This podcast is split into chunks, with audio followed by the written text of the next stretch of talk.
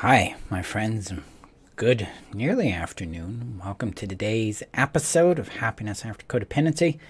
Welcome. I am Marshall Burtcher. I'm your guide back to self trust and ultimately helping you come to know love and live who you are beyond codependency, narcissistic abuse, and even you know, just neglect and the struggle that we sometimes have in our lives and growing up, becoming ourselves, and you know, being happy.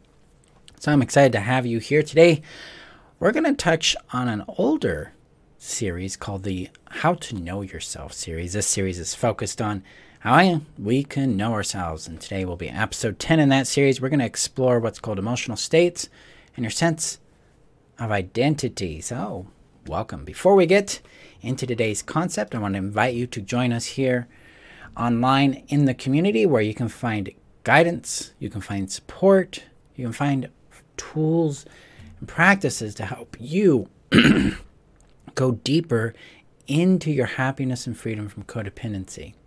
It's really my goal is teaching you how to care for your nervous system, care for your emotional self, and help you discover, know, and love who you are so you can go out there and live it and experience it in ways that work for you. And so the community is where you can find that kind of support and guidance.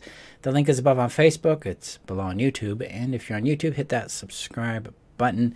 And if you're listening via podcast, go to my website, freetheself.com. Go up to resources and go down to the community, and I'll connect you right with it. So come and join us and allow us to support you in coming to know, love, and live who you are. So I'm going to get this shared out there real quick. Let me know, guys. Comment below how you're doing and your thoughts and reflections on today's training as we get into it here in a moment. If you're watching this live and if you're watching this recorded, share below on uh, both on Facebook and on YouTube. Let me know your thoughts and perspectives here. So I'm going to get this shared out here. There we go, and voila. So Again, good afternoon and good morning to y'all. So, how to know yourself, episode number 10 emotional states and your sense of identity. So, give me a little background here. I have been working on self trust for, for some time here in an indirect way, and I'm moving it into a direct focus in my personal development and growth. And one of the results of this practice of trusting the legitimacy of whatever shows up for me has has this revelation about how as children we tend to identify with our emotions as who we are. So this is what I'm getting at here. So let's see if we can combobulate this. So emotional states for a child are a sense of identity. They view themselves through the lens of that emotion. We do this as adults. I am, and then whatever the emotion is. I am happy. I am sad. I am lonely. lonely. I am angry. I am hopeful. We are identifying with being the feeling or the emotion. And this creates a sense of deep attachment connection to the emotion. It creates um, significance in what the emotion is for us. This also has the impact of deciding what our choices and actions will be. Because if I identify with something or as something, I am going to act from that premise. So I'm going to utilize my personal power through choice and action and affect my world and myself from that motivator, from you know whatever emotion that is. Now, if we're going from codependency and we identify with an emotion like insecurity, shame, guilt, unworthiness, we are actively sabotaging ourselves. It's not deliberate, it's not conscious. But what happens when we identify with an emotion like shame, guilt, unworthiness, those kind of things, is it governs what we allow ourselves to receive. It governs what we allow ourselves to recognize and acknowledge in our world. So we'll, paint a, a picture here. So if I'm identifying with shame and I am being harmed and abused by someone, I am going to interpret that as something I deserve. I've earned this. This is something that I have um, yeah, that this is a natural response because I'm a shameful person. Of course, I should be treated this way. If I identify with guilt and someone's upset at me for saying no to them or establishing a boundary, then I'm going to feel that I am wrong and bad. And I'm harm I might even be harmful to this other person. If I identify with the emotion of insecurity and I'm attempting to go out and do things that take risk, that take um, exposure, and I get feedback that's critical on it, I'm going to question myself. I'm going to doubt my skills, my expertise, my validity, my legitimacy. See, this identification with an emotion sets us up for very big consequences and results in our world. The same follows for love, the same follows for confidence, the same follows for for a sense of wholeness. But even those have their limits. Because sometimes, if I'm identifying with my concept of love and then an emotion shows up like shame or guilt and it says, oh, that's not supposed to be here because I'm a loving person, then we have created this dichotomy in ourselves. We're not actually in contact with who we are, we're in contact with an, a, a sliver of it, a dimension, but not the whole picture. Because identity is a funny thing, at least from my premise. Identity is programmed. Identity is the conclusion we've created based on our prior dominant experiences. And that's a dangerous ground because what that does is it limits our ability to access the rest of potential for us. I mean, if I am just an insecure person, then it's always going to be insecure oh, well, you know, I'm going to do this thing. Well, I'm coming from the premise of being insecure. I'm going to view the thing I do through that lens, and that's going to lead me to do particular kinds of uh, actions, make particular kinds of choices, which create particular kinds of results. Same thing will occur with confidence and love as well, but those still narrow us because we're not aware of what we're actually sensing in a situation. Instead, we're reacting from programming.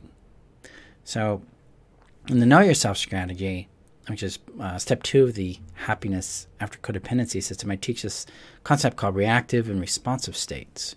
reactive states are things that just emerge out of us instantly. It's like the thing happens and wham, that's our, our I, I feel this thing, I think this thing, I do this thing in response to it.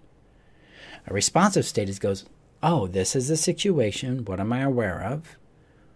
What values govern my choices and actions? What matters to me in this situation?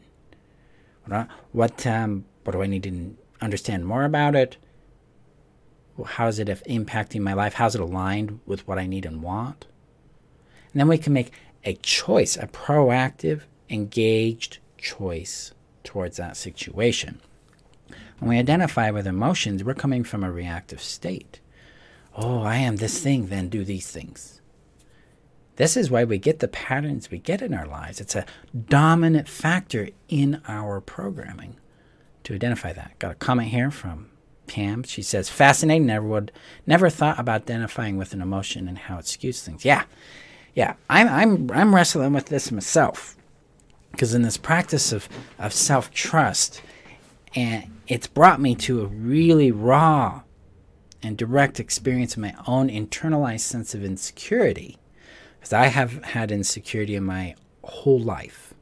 I don't have a memory of when I didn't feel insecure about who I am.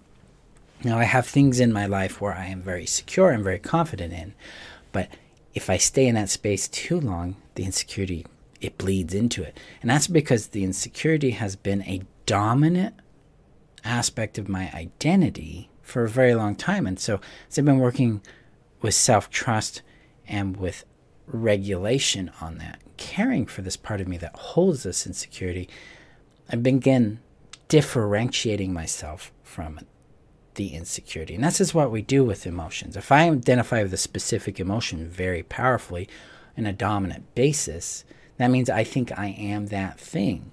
Now I need to do this thing called differentiation. So, what is differentiation? Differentiation is the practice of identifying the differences and the separation or space between thing A and thing B. So, um, if you go to the store and you look at donuts, you can see the differences. They're both still donuts, but they're different. One's a chocolate, one's a caramel, one has sprinkles, one doesn't, etc., etc. We differentiate things all the time. Right now, you're actively differentiating my voice from other noises around you. You're differentiating my, you're, you're seeing me on the screen and you're differentiating it from the rest of your screen or your wall or whatever is going on for you. Well, when it comes to emotions and who we are, differentiation allows us to go, oh, I am feeling this emotional response towards this situation. That allows us to separate who I am from the feeling. So I feel this about that. What else am I aware of? I also feel this about that, and I need this, and I would like that. What else is beyond that? I also feel calm here in my body and some tension over here in the body. And wow, I'm starting to become more diversified in my awareness of me and my relationship to whatever stimulus or situation's occurring. If I had stayed in the first emotional response, let's say it was my insecurity, then I had already been a reactive chain of events there. And then I'd be wondering why these things happen. How am I ever going to get out of this loop? Why does this keep going on? I feel stuck.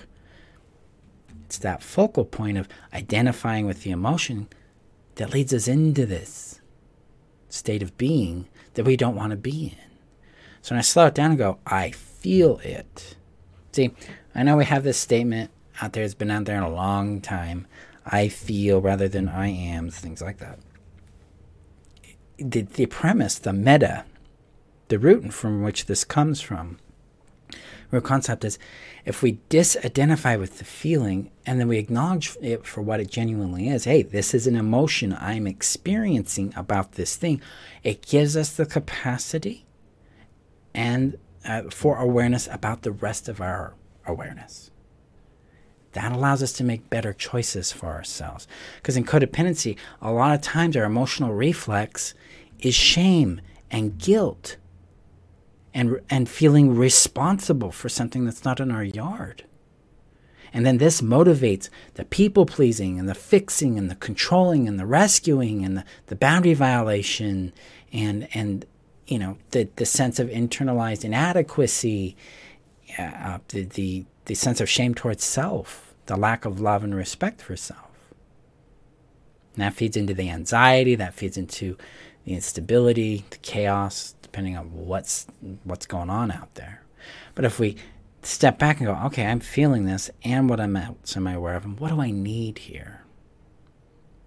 What care do I need? Oftentimes, 99% of the time, I'd say 90%, let's say do 9 out of 10. I tend to find that in my own experience and experience with my clients and students, when we get into this, oh, I'm feeling this, we get a reflex of like, gotta fix it, gotta change it. If we slow down there and go, okay, what if I simply acknowledge that this is here and trust that it's a legitimate response that doesn't need fixing, just needs my awareness? Nine out of ten times, that is enough to open the client, the student, yourself, myself to the rest of our reality and then connect with a wisdom that it begins to emerge in us. This, this, this can take time. Sometimes it goes quick, sometimes it doesn't. But it's enough to stop the cascade of reactions, of habit there, and then, oh, what do I need? And the, and the need isn't going to be, I need this situation to be different. That'll be a reflex. The real need is, a lot of times, hey, I, I need to know I'm okay feeling this. I need to know I'm okay where I'm at. That's really what we need a lot of times is just the reassurance that what we're experiencing, what we're feeling, what we're sensing is valid, it's legitimate, we can apply trust to that legitimacy, trust to that validity. and that can help us calm very, very deeply. Same thing for like Pam says here, for me is shame and being unworthy, always core central feelings. Yeah, so we you have a strong identification as being shameful, being unworthy. A practice in this, an experiment could be what is it what shifts when you first of all give yourself a chance to go, I feel unworthy, but that doesn't mean I am. So I can feel unworthy and still be worthy. I can feel shameful and still not be intrinsically shameful. I can be like, you know, I can trust that these emotions, these sensations are emerging from a very legitimate experience in my past where, yeah, of course I feel shameful about this. I was shamed for these things or things like them. That's what the self trust talks about. Self trust doesn't mean I trust that I'm actually shameful. Self trust is ah, the feeling has a legitimate premise. It's coming from a legitimate past experience that's being activated with this present situation in some way. This allows us to separate identification, identifying with the, the emotion, create that differentiation. Go, okay, I'm feeling shameful. What else am I aware of? What do I need here? How can I care for myself here? This is where we get our shifts. This is where things begin to change for us emotionally. Because any kind of healing work, it's not going to be an analytical thing that creates the change. It's a felt sense somatic shift. It's like, ah, your relationship to your emotional state changes, which allows you to then change your emotional state, to evolve it, to grow it, um, and to uh, change it in ways that work better for you. So, this is how we can start to really know ourselves because knowing ourselves is not about just a definition. Well, this is Marshall. It's like, what am I aware of right now in my lived experience? That's part of knowing yourself as a living, is an alive process. It's a li- it's a living process in your body and in your awareness. So we're not looking for static definitions. We're looking for contact with what's a, in you right now, and then tapping into what the need is and caring for that need so that you can be free. That's where the freedom comes in because when we come to know ourselves this way, it allows us to love ourselves so that we can then live from that space of love and care for ourselves. And that's this is the end of codependency because we no longer need the strategies in codependency to meet these needs or care for this pain or care for this joy or whatever arises. We have a better model that allows us to keep ourself, allows us to build healthy, secure friendships and relationships, and environments in our world, so that we can then be more of ourselves. That's what we do.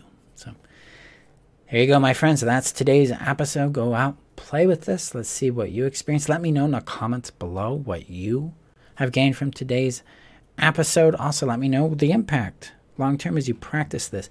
If you want to get really specific and deliberate with it, I invite you to get my uh, my new guide. It's called uh, "The Missing Piece to Thriving Beyond Codependency." Um, restoring self trust. The link is above on Facebook, below on YouTube, and it's on my front page of my website at freetheself.com. It's free. It's your first step in restoring self trust. It's going to teach you why self trust is critical, how it relates to codependency, and to what's called the three necessities. And then it gives you your first practice in taking this on. So I recommend getting that and getting started.